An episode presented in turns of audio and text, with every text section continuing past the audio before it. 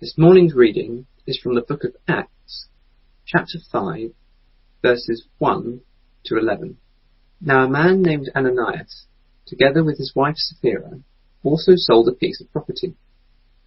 With his wife's full knowledge, he kept back part of the money for himself, but brought the rest and put it at the apostles' feet. Then Peter said, Ananias, how is it that Satan has so filled your heart that you have lied to the Holy Spirit and have kept for yourself some of the money you received for the land. Didn't it belong to you before it was sold? And after it was sold, wasn't the money at your disposal? What made you think of doing such a thing? You have not lied just to human beings, but to God. When Ananias heard this, he fell down and died, and great fear seized all who heard what had happened. Then some young men came forward wrapped up his body, and carried him out and buried him. About three hours later, his wife came in, not knowing what had happened. Peter asked her, Tell me, is this the price you and Ananias got for the land? Yes, she said. That is the price. Peter said to her, How could you conspire to test the Spirit of the Lord? Listen, the feet of the men who buried your husband are at the door and they will carry you out also. At that moment she fell down at his feet and died. Then the young men came in and, finding her dead, carried her out and buried her beside her husband. Great fear seized the whole church and all who heard about these events. Good morning. And would you come back with me, please, to Acts chapter 5? And you have to pity the church welcome team on this day, right? Having to clear away two dead bodies. You know, we didn't sign up for this. Well, joking aside, in fact, this uh, account of Ananias and Sapphira is one of the most disturbing texts in the New Testament. And of course, through it, God wants to say something to us. So let's ask Him to do that. Father, this is the prayer of our hearts.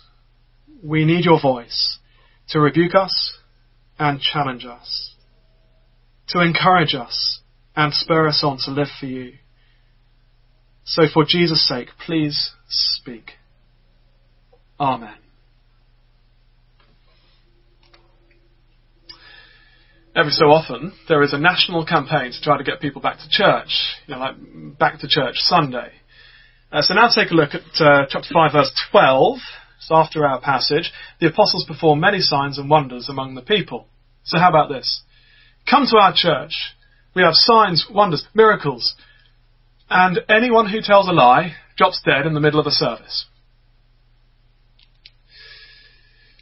Um, well, I, I had been thinking about about coming, but now, no. I mean, I do sometimes tell. I'm not going to run the risk. Uh, is it still the same online? Yeah, we, we read even the church itself was afraid with what was going on amongst them. Now come to our church, we, we, signs, wonders, miracles. Yeah, but verse 13, uh, no one else dared join them. And that's qualified by the next verse. But you would think twice before joining this church. There's clearly something extraordinary about this group of people. But it's not a membership you just dibble in and out of like the gym. Now, the author of this history account is Luke, and he's told us why he's written it. It's so that we would have confidence. Confidence that the good news of Jesus is true, that his kingdom will grow, meaning more and more people will turn and live for King Jesus and, and form churches. And that is unstoppable. It'll happen despite opposition and despite corruption. But Luke includes today's disturbing passage to say to us loud and clear the quality of God's people matters just as much as the quantity. God is deeply concerned that church communities are communities of integrity. Don't take God lightly. There are so many people today, even in churches, who think God really just loves everybody. It really doesn't matter what you do. And yet, here in the face of a church scandal, God steps in and says, The church is mine. I govern my church. My people must be people of honesty and integrity. And those amongst the church who try to live a double life will be found out and dealt with. That's not an easy message, but it is important. Let's start then by asking, you know, what is their crime? Luke wants us to understand. Ananias and Sapphira being struck down was a work of God's judgment. So what did they do wrong? Let's go back to verse 34 of the previous chapter and uh, read about the church. There was no needy person among them, for from time to time those who owned land or houses sold them, brought the money from the sales, and put it at the apostles' feet. And it was distributed to anyone who had need. Joseph, a Levite from Cyprus, whom the apostles called Barnabas, which means son of encouragement, sold a field he owned and brought the money and put it at the apostles' feet. Okay, now a man named Ananias, together with his wife Sapphira, also sold a piece of property. But there's a big difference. With his wife's full knowledge, he kept back part of the money for himself, but brought the rest and put it at the apostles' feet. So imagine the scene, and uh, the church is together, and Ananias comes forward with this bag of money saying, as we promised, here's all the money from the field. We want to give it all to God. But he's lying. Somehow Peter knows it's a lie, but more importantly, God knows. Verse 3. Then Peter said, Ananias, how is it that Satan has so filled your heart that you have lied to the Holy Spirit and have kept for yourself some of the money you received for the land? Didn't it belong to you before it was sold? And after it was sold, wasn't the money at your disposal? What made you think of doing such a thing? How could you? You haven't lied just to human beings, but to God. Peter's clear. They were quite free to keep the land. Or free to put any or none of the money from the sale at the church's disposal. But what they did was lay the portion down as if it were the whole amount. Their crime is that they lied. But now why did they lie? But let's imagine the backstory. As wealthier Christians help out needier Christians in the church, and as the church celebrates that, this man and wife team see a chance to boost their own reputation. And they say, we'll sell a field too, and we'll give all the money to the church. And so they make the sale, and then they're at home with this big bag of gold in front of them. And Ananias goes, well, it's quite a lot of money. How about we don't give it all to the church, like we said we would? Sapphira says, okay, yeah, but we still want to look godly. I mean, everyone was impressed with Barnabas, right? Right, so, so let's, let's give some of it, but say it's the whole lot. I mean, they'll still be impressed with us. Good plan. No one will ever know. Yeah, and besides, maybe God won't notice, or at least won't mind. I mean, after all, we're still giving something, right? It's a reminder to you and I, by the way, uh, we're fools if we don't think that money has a pull on us. It always does. Even if we've been Christian, Christians for years, even if we give plenty of money away, money always has a pull on us. Anyway, with their mouths, they were claiming to be godly, giving everything to God. But they wanted a reputation for godliness. In their hearts, they weren't actually godly. In that they didn't love God. They didn't love God's people. No, they loved money and approval. You know, that's, that's why they lied. You know, Peter says, How is it that Satan has so filled your heart that you've lied to the Holy Spirit? And the Bible says Satan, or the devil, is a mysterious and, and yet very real spiritual agency. And Ananias and Sapphira allowed Satan to fill their hearts with ungodliness. And, and, and, and they put on a show before the church, but, but God knows.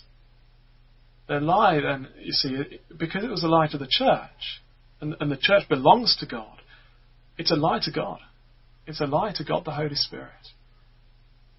Um, Peter says, how is it that say, sorry, uh, Peter tells Ananias at the end of verse 4, you haven't lied just to human beings, but to God. That must have been a heart-stopping moment. And we're not told how Ananias responded, but God's response could hardly be stronger. Verse 5. When Ananias heard this, he fell down and died. Like I say, a heart stopping moment.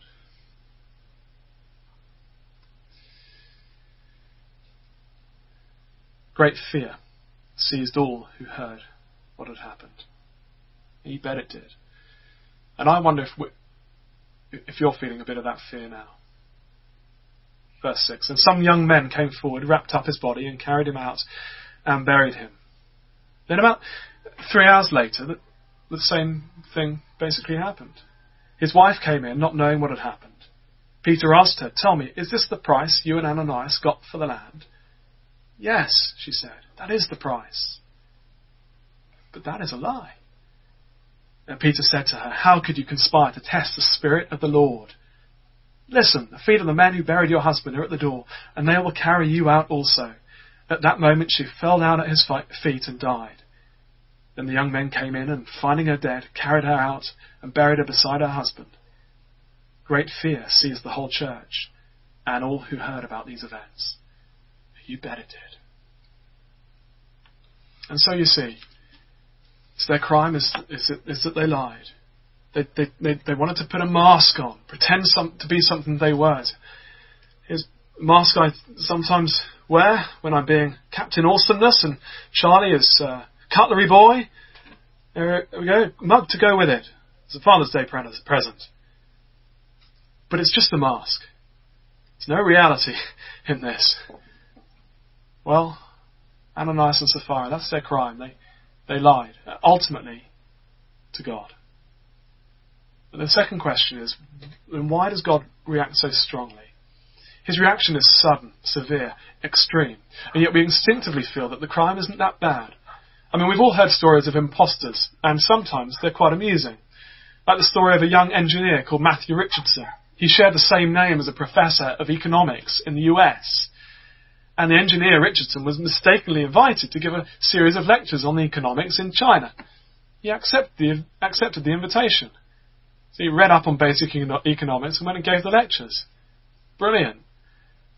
And here in, in Acts, Ananias and Sapphira pretend to be what they're not.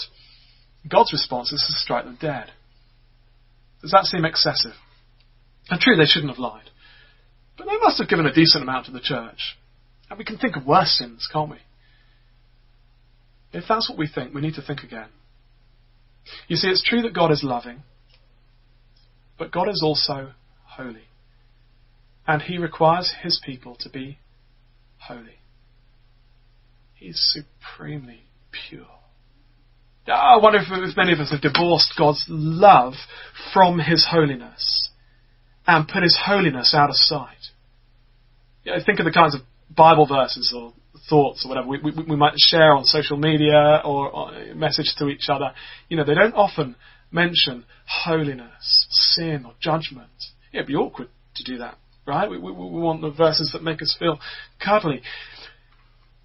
Perhaps many of us believe that just as humanity is evolving, you know, we're learning new skills, developing new tools, and technology is moving forward and so on, well, so too God has evolved from the wrathful God of the Old Testament, who rained down plagues upon his enemy, to the jolly old Santa Claus God of the New Testament, who, who forgives everybody, no matter what, who says we can basically live how we want, and who exists mainly to iron out all our difficulties, give us whatever we feel we need. That is not what God has revealed himself to be. It's not what many want him to be. It's the God many pray to. But God has revealed to us in the Bible something quite different. He has revealed that He is always both loving and just, merciful and righteous, holy. Today, amongst other things, our God is blazingly holy. So if you are feeling a bit of the fear that these people felt, you're in good company. But I don't just mean you're in the company of the Acts 5 people, but the company of God a holy God. You and I right now are in the company of a blazingly good and holy God. Now this God made you and I, and He made us to be holy. So before Him, all our unholiness is an offence.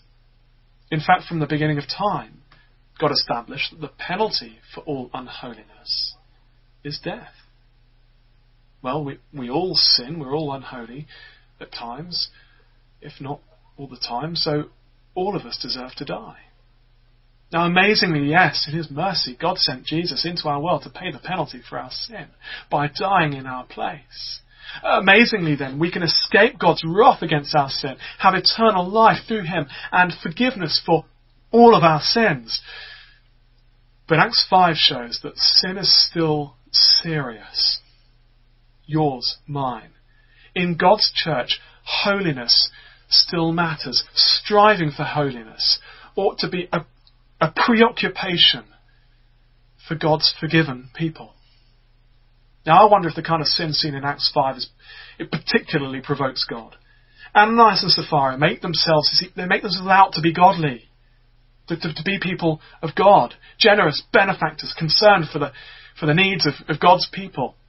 But in fact, they were liars and hypocrites, concerned simply for their own egos and reputations and bank balances. Now, we don't like hypocrisy. You know, the government ministers who flout their own social distancing rules. Well, this week, uh, you might know that, well, the bad boy of, of tennis is, is, is a man called Nick Kyrgios. He's always, uh, you know, getting into trouble on, on and off the court. But after this week, Novak Djokovic and others were found to have coronavirus, uh, Kyrgios uh, tweeted a, a, a video of a party which led to this massive contagion of coronavirus in tennis players. Um, Djokovic was at the party, and uh, he included this message prayers up to all the to the players that have contracted COVID-19. But don't tag me for anything I've done for that it's been irresponsible or classified as stupidity. This takes the cake. Uh, he's Australian. I guess that means take the, takes the biscuit. No one likes hypocrisy. God hates hypocrisy, especially amongst his precious people, because it always damages his reputation, and his people. But now, if that is the case, we need to ask, why doesn't God operate like this anymore? Uh, thank God. I've heard about all sorts of extraordinary miracles, but no one has ever told me about a liar dropping dead in church. And in fact, I've found that people who want and expect signs and wonders in the church today aren't so keen on this one happening today. So why doesn't this happen today? we need to listen to what God says about all this. We all do. Chapters 1 to 15 of Acts are full of signs and wonders. That's the language that keeps getting used. The Gospels and up to Acts 15, that's the New Testament's period of, of signs and wonders. And in the rest of the book of Acts, after chapter 15, you never get that language again in the book. And in the rest of the New Testament, I don't think we're anywhere given warrants for expecting that God will perform signs and wonders through or amongst his people. Which is not to say that he can't or won't, but when we listen to what he's told us in the Bible, taking him seriously, we discover that, that this is a temporary period in the history of the church, this period of signs and wonders. So, uh, chapter 5 verse 12, the apostles perform many signs and wonders among the people, but, but what they're doing is not the sort of thing that, that, that ever happens today. Because just let me show you the end of that section, verse 16. Crowds gathered, bringing those who were ill and tormented by impure spirits, and all of them were healed. Now, look again, there are all sorts of claims to miracles taking place through Christians today, and I'm sure that some are true, and I'm sure that some are bogus. But I've never known anyone, even the man who packs out the, the Brighton Dome or whatever in his bright white shining suit and his bright white shining teeth, it says, come for healings and miracles. Even that sort of character. I've never known anyone say, you know, I heal everyone without fail. This is a unique period in history of signs and wonders. Don't mishear me. I'm sure God can and does do all sorts of wonderful things today. Miracles. But in the book of Acts, signs and wonders of this degree are here to authenticate the missionary preaching of the apostles as the Word of God. That's how it was with Jesus. In chapter 2 of Acts, we're told that Jesus was accredited by God to us by signs and wonders. And in chapter 14 of Acts, and elsewhere in the New Testament, we discover God was doing the same thing for the apostles. So this period of authenticating miracles, signs and wonders, it was for them. They, they authenticate the apostles, and we can be so glad that they did. It was necessary then, when they didn't have the Old, the New Testament. And now we have a full Bible, including the complete record of what we can know to be uh, from the apostles. That's then how we assess if someone's teaching or ministry is true or bogus. And the judgment then of God on Ananias and Sapphira was a sign and wonder. It had an enormous impact on the church. But, but that time of sign and signs and wonders has passed. And I imagine now you and I say, phew. So no, this doesn't mean that every time a sin is committed, the perpetrator falls down and dies. We'd all have died long years ago. What it does mean, well, that this is what should happen to us. This is what we all deserve. This shows that all our sin is very serious. And in particular, everyone trying to live a double life will be found out sooner or later. So then, here are two take homes from this passage. First, take seriously God's rule of your church. Now, broadly speaking, if you're a member of a BH, a Bishop Hannington or Holy Cross small group, and you're viewed a member of the church. Now, on any given Sunday, we have plenty of visitors, some not yet Christians, not yet persuaded, and all are welcome. But when you commit to a church, it is not like joining the hockey club or the PTA or the gym. You're joining a group of people who belong to God, whom God lives amongst, whose church it is. It's the Holy Spirit's church, His church. He sees, He hears, He, he knows all, all things about His people, and He's holy. And He cares for this church tremendously. Well, this church in Acts feared the God they belonged to, and so should we. Which leads secondly to this. Deal seriously with your sin. We are all sinners without exception. So God says to us, if we call ourselves Christians, you are forgiven all you've done wrong in Jesus Christ. You can wonderfully come before me as children to a Father. And holiness really matters. In my church, you cannot behave how you like. So deal seriously with your sin. You must fight against it. Now, where there are those um, who won't turn from their sin amongst the church, and they've been challenged, then the responsibility for discipline lies with the church leadership. We cannot just accept open and obvious, unrepentant sin in our midst. It's, it's too damaging. But no one wants it to get to that stage. Our own sin is a responsibility of self discipline. When we see it, we need to take swift, decisive action. Be warned by what happened to Ananias and Sapphira. That's what God thinks of sin. We must do all we can to root it out, to be honest with ourselves, to face up to it. We, we need to be honest with ourselves. Perhaps there are one or two listening now, and you're trying to live a double life. When you're with the church, you put on a show. You're one thing with the church, but another thing the rest of the time. Well, you don't fool God. God knows those amongst his precious people who fake it amongst them and he will ensure that you are found out sooner or later. God says that the wages of sin is death. And so if you're not in Christ, God may demand the wages of sin at any time.